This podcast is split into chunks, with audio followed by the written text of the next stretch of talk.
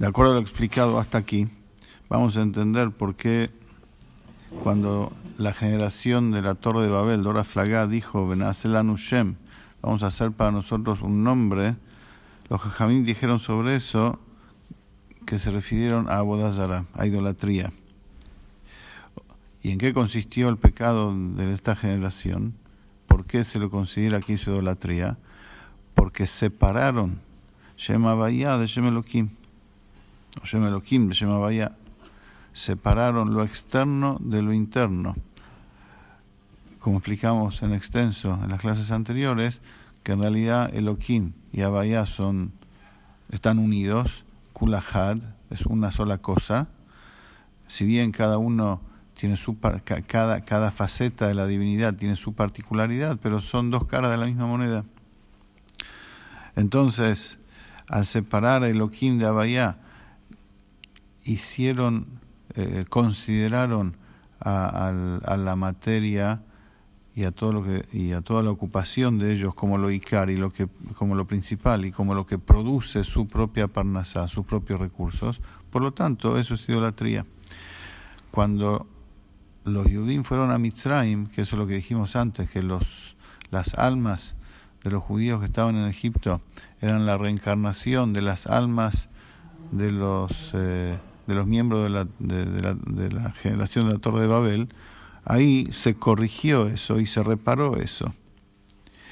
Y con los milagros y maravillas que sucedieron al fin del exilio egipcio, las plagas, la partida del mar, y todo eso ahí se vio cómo Abayá es Elohim, cómo Abayá realmente, que es lo sobrenatural, que es la presencia de Hashem, eh, que está por sobre los límites de la naturaleza, eso es lo que domina todo, porque si no fuera así, ¿cómo puede ser que Hashem hace un milagro? Si fuera que Elohim de verdad eh, oculta absolutamente, es imposible que suceda un milagro. Si eso es algo absoluto, entonces no puede suceder nunca eh, que se quiebre, que se rompa una regla natural. De hecho, cuando pasaron los milagros y maravillas en la salida de Egipto, ahí se vio realmente quién es el que domina todo, quién es el que hace la naturaleza y quién es que decide cuándo remover las reglas naturales y mostrar que Él está y que Él es el dueño de todo entre paréntesis, eso es lo que pensamos todos los días también cuando nos ponemos los tefilín. La cabana que dice el Aruch al ponerse los tefilín es esa, que uno tiene que tener presente que Hashem nos ordenó escribir estas parashiot, estos párrafos bíblicos, estos pergaminos que están en los tefilín, que mencionan los milagros y maravillas que Hashem hace para con nosotros y menciona la salida de Mitzrayim y la unicidad de su nombre está el Shema Israel en los tefilín también, para que recordemos que Él es uno y único en lo alto y en lo bajo, en, en, en, las dimensiones espirituales y en el mundo material.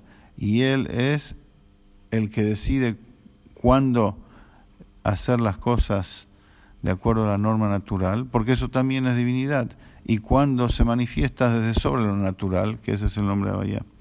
Ahora, eso fue cuando salieron de Egipto. Se mostró abiertamente que Abayá y Elohim es una sola cosa. Y después cuando entraron en Eretz Israel también, como explicamos antes, de que Eretz Israel tiene una, una cubierta menos que, que, todo el resto de los países. Hashem da vida a Eretz Israel desde un, desde un nivel espiritual superior al que da vida al resto de los países se refiere acá a todo, al aire, a la gente, incluso al yudí que vive en un lugar o en otro, se ve influenciado por la forma como Hashem da vida en un lugar o en otro. Dicen los jajamim que Avira de Eretz Israel Maskim, el aire de Eretz Israel da sabiduría. porque de repente dice Avira, el aire? Porque toda la, la, la la forma como Hashem da vida, Eretz HaKodesh. Por eso se llama Eretz HaKodesh, la tierra santa, la tierra elegida, la tierra elegida por Hashem. Pero ¿para qué Hashem eligió esa tierra? Hashem eligió esa tierra para que el Yudí haga Torah y Mitzvot. Hashem eligió esa tierra para que el Yudí fortalezca su fe en Akadosh Baruj Hashem no eligió esa tierra solamente para que los judíos vivamos allí. Hashem eligió esa tierra principalmente porque, como dice acá, la mantiene y le da vida de una manera desde un nivel espiritual superior para que el judío allí le sea más fácil encontrarlo a él con Torah y con mitzvot. Por eso acá retomamos lo que preguntó el rey en el principio del Mahamar. ¿Por qué los versículos Belladata, Yom, Bashevotal, Babeja vas a saber hoy, vas a llevar a tu corazón que Abayá es Elohim, están introducidos en la Torah con la salida de Egipto y la entrada a la tierra de Israel?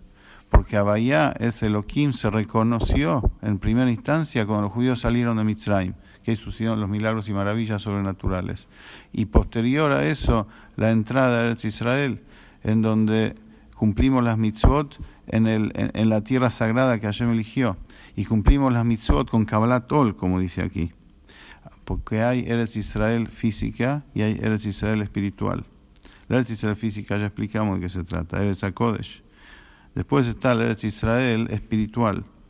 Y en el servicio a Hashem, eso se trata de hacer cumplir las mitzvot con Kabbalah Tol, con aceptación de que esa es la voluntad de Hashem y nada más y hacer las mitzvot de esta manera, sin vueltas, sin cuestionamientos, aceptando lo que Hashem quiere, eso es lo que lleva y prepara al alma de la persona para el reconocimiento que Abaya es Elohim, sin vueltas. Y por eso que introduzco el relato de Yetziat Mitzrayim y la salida y la entrada de Israel para decirnos que esa es la forma, o sea, reconocer a Hashem los milagros y maravillas de Hashem y hacer las mitzvot con Kabbalah Tol, eso es lo que lleva a reconocer a Bahía es Elohim. Hasta acá llegamos con el mamar de Yadata, acá finaliza y vamos a seguir, si Dios quiere, en la próxima clase con otro tema.